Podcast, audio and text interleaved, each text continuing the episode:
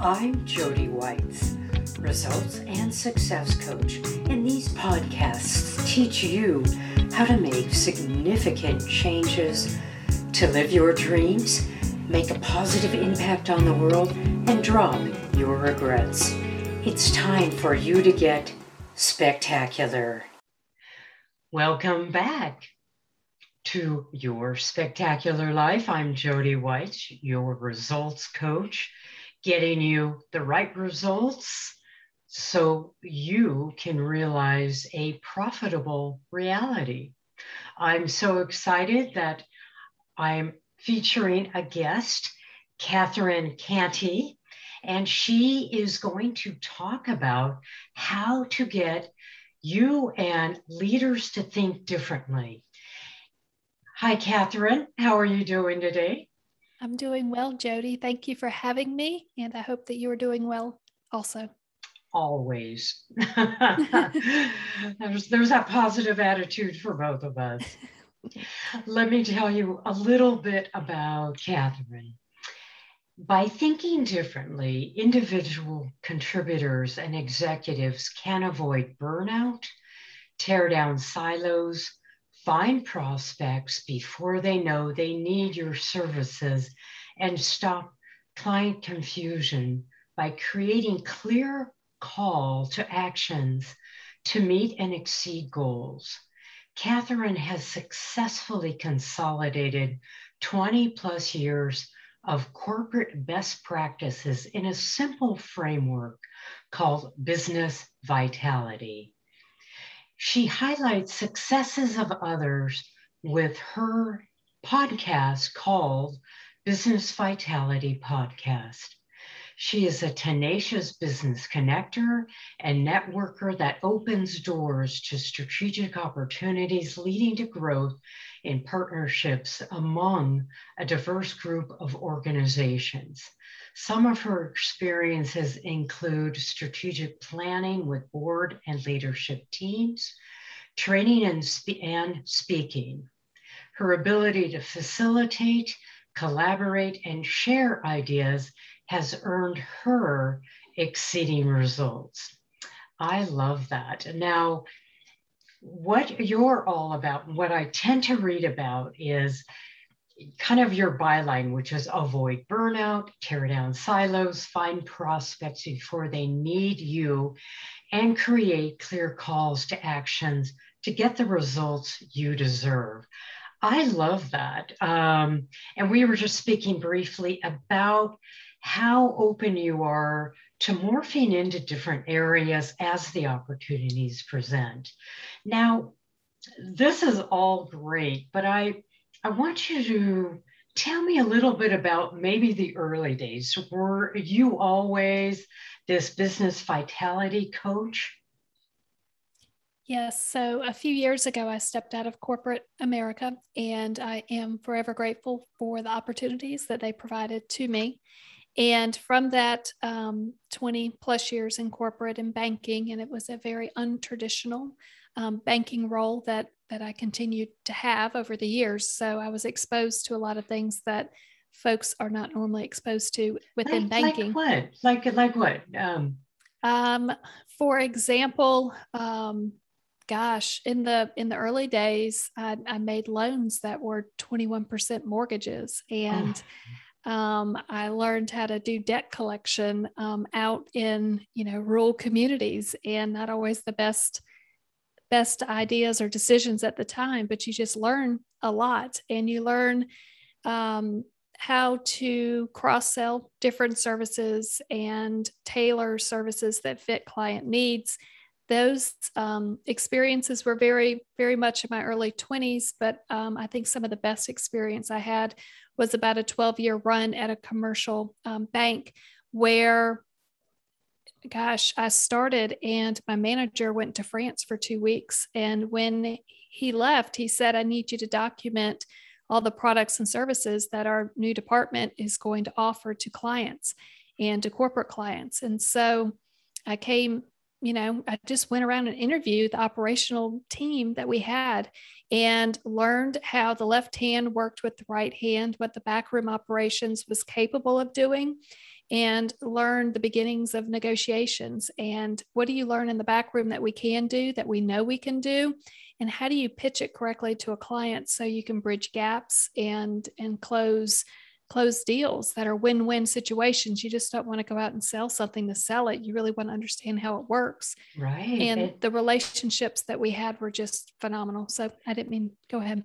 Oh no, that's great. Um, so what I'm hearing is um, you really had to learn on the front end some real tough sides of, of business. I mean, collecting loans, um, offering a 21% loan. I mean, those those are hard sells. I mean, especially today. And then you also had to learn um, how teams work together as well as marketing and branding and how to pitch what people needed. Now you were talking about a rural community. Where where was this all happening? Um, so you know, when I look back over all these years of working in, in these different with these different organizations, it's always been rural communities. Um, typically in the southeast uh, US. And then for the last seven years, it was rural communities that are east of the Mississippi. So from Florida and Puerto Rico all the way up into Vermont and even over to um, um, Ohio and, and, you know, just flying into Detroit so I could go see these rural communities because you have to find a nice, nice size airport to fly in if you're based in South Carolina.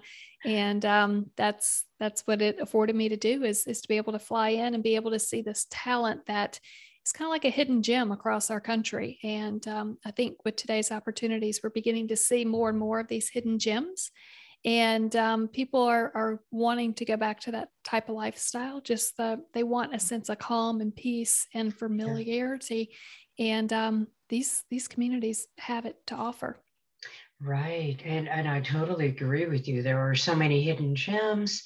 There are so many wonderful people just wanting a a purposeful, impactful, loving life that they can spread to their families and their communities. And um, it's a it's a great uh, goal to work with these people and getting them to realize these things. And not only people and communities, but businesses, which are at the heart of these communities.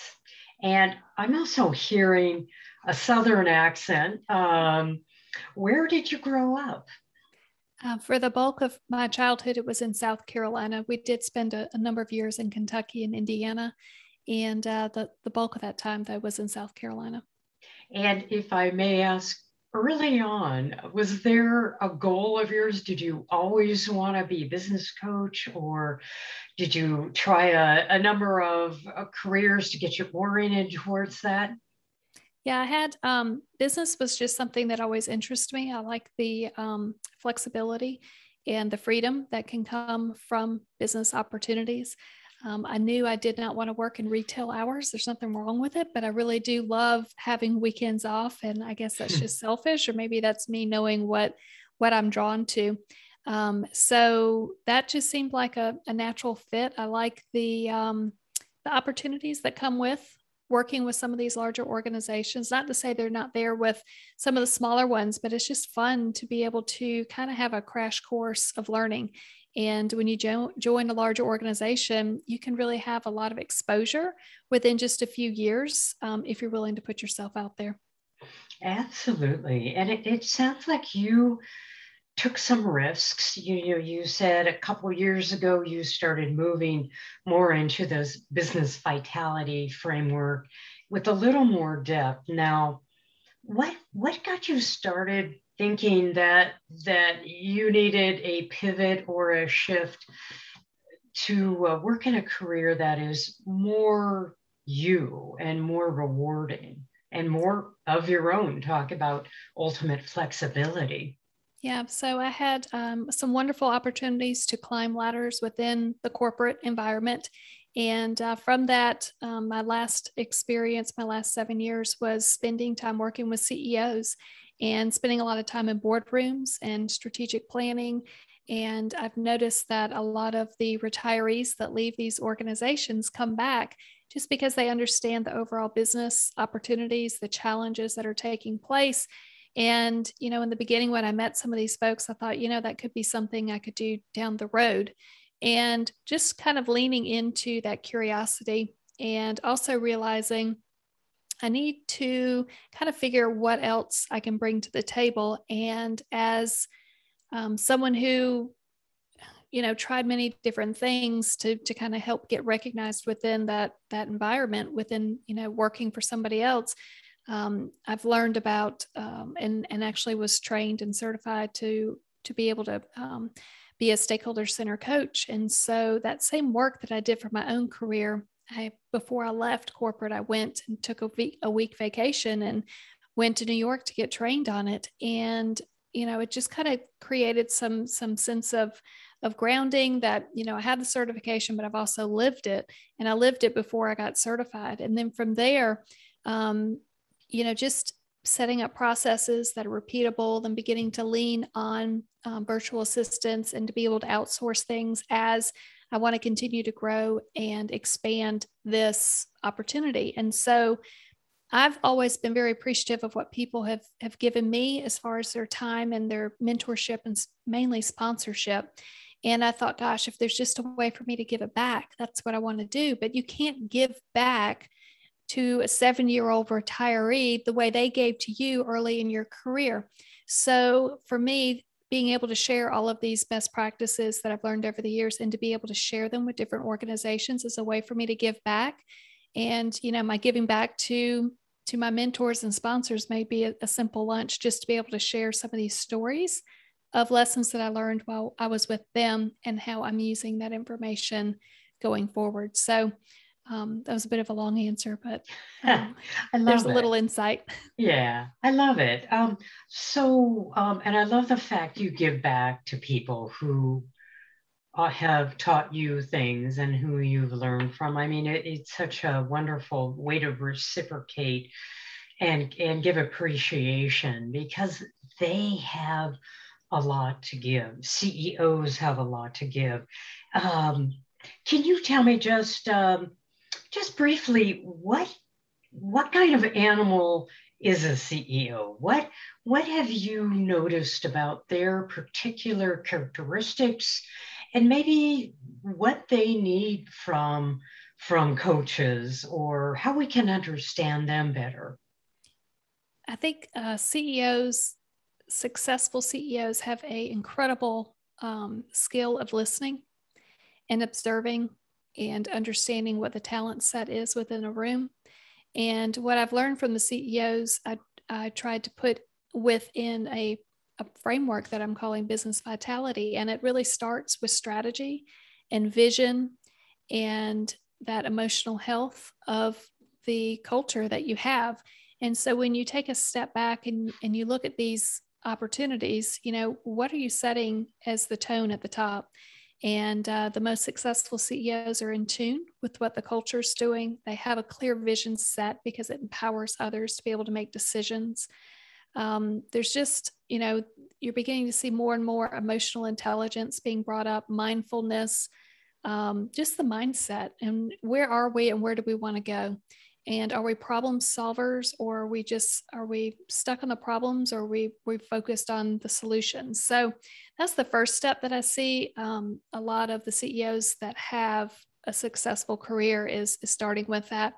Um, another concern that i see is uh, leaders. You know they they typically can find and hire people that can do the day-to-day work but the gap and the opportunity that I see is the true leader that needs to step up and be able to unconfrontationally share things that may be tough to talk about. And leadership is shown in many different ways, and being have courageous conversations is is yet another one. And so, a lot of CEOs are looking to grow that leadership team um, to to take them to the next level because if the leader is growing and the team is growing, then the organization can grow. Um, so those are two inward looks. Um, if I were to look on the outside, what a CEO is looking at, they truly understand what the struggle is of their client. And within that struggle, you can figure out how is your product and service positioned within the market, and is it truly being marketed in the correct way um, in response to what the true need is. And so they understand what the struggle is. They're not afraid to be able to listen to client testimonials and and how the product and service makes an impact for them. And then um, the last piece that I've seen with all CEOs is always about clear communication and how they can clearly articulate what the plan is.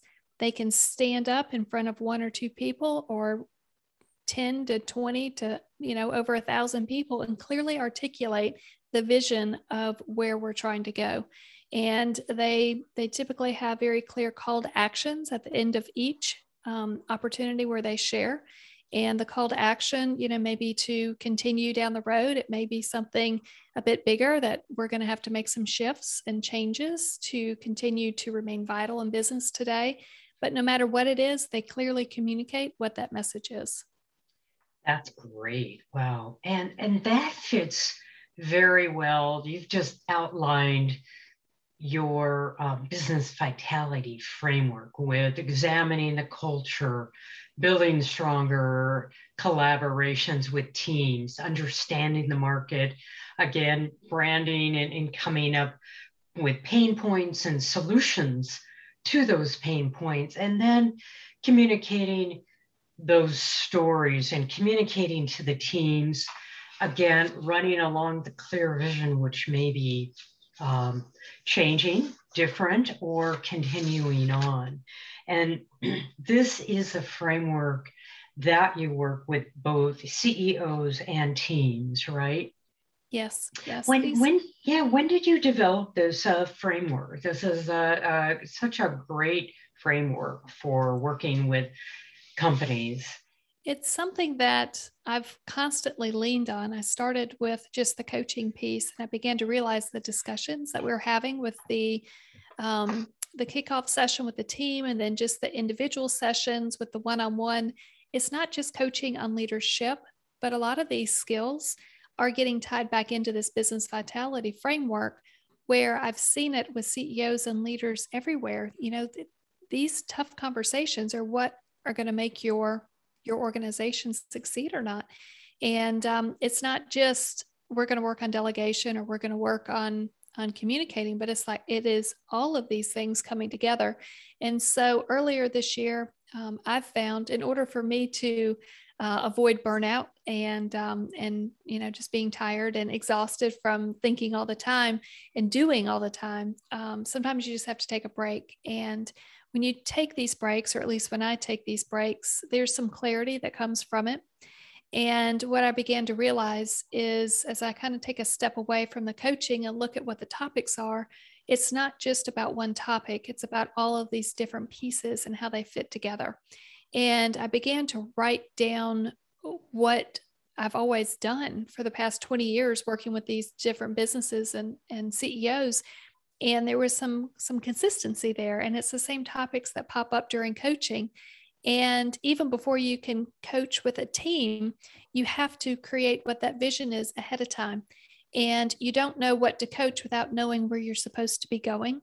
And so it needed to have a little bit more of a clear path. Um, we can't just dive in and work on a skill set if it doesn't align with what we're trying to trying to um, work towards for the entire organization. And so you know, just kind of taking a step back, layering this stuff together, kind of like a puzzle. And, you know, not all pieces may be needed at one time, but um, I have found that one tends to feed the next, which feeds the next, which feeds the next. And for me, clarity and simplification of very complex things is, is important to me.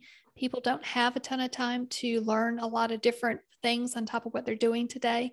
So if we can begin to implement change one small piece at a time, and be able to embrace some of these these opportunities that pop up and create awareness around them we can begin to see these small changes that are needed and over time you can create a much bigger impact right and um, exactly and and i love the way that you keep getting down at the clarification and simplifying everything because frankly if things are not simple um, it's not going to be transferable to um, a CEO, to the, you know, uh, to the team, to the individual. And when it's simplified that way, everybody can understand it and then take it as their own to make it even better in their yes. own way. Now, you talked about needing to have some of these tough conversations. And in my own um, experience, CEOs and leaders don't want to have tough conversations. They want things to run well, they want things to keep going, or they want to allow, you know, give their their uh, VPs the tough conversation to have. How do you prepare a leader to have a tough conversation and maybe moving into some of the um, emotional intelligence part of that tough conversation? Gosh, there's so many different ways to to take this. Um, so to begin to have a tough conversation, you you yourself have to have the courage to be able to um, prepare for it. And if it is a tough conversation, more than likely we're we're writing this stuff down. We're kind of wordsmithing it. We're you know mirroring it. You know, talking to ourselves in the mirror about how we're going to deliver this. Um, so there's there's lots of these little things that we can do. But first, we have to decide we've got the courage to be able to stand up. Um, another consideration is if you continue to keep it to yourself, is it going to be something that you can let go? Or is this something that you're going to begin to resent and it's going to begin to create some underlying stress within your team or within your organization? And know that if you've taken this as far as you can go and you you just can't have that conversation, it's not the end of the world. It just may be that you've come to as far as you can come for now. And it may just be, hey, I needed to kind of sit tight to where I am because I just don't feel like I have that courage. And that's okay.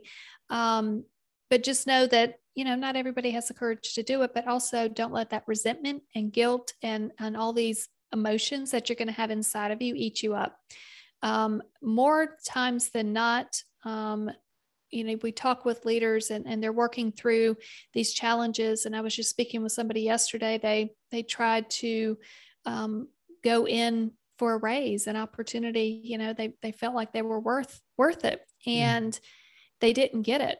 And my reply was, you should celebrate the fact that you had the courage to go in and have that discussion and have that hard conversation.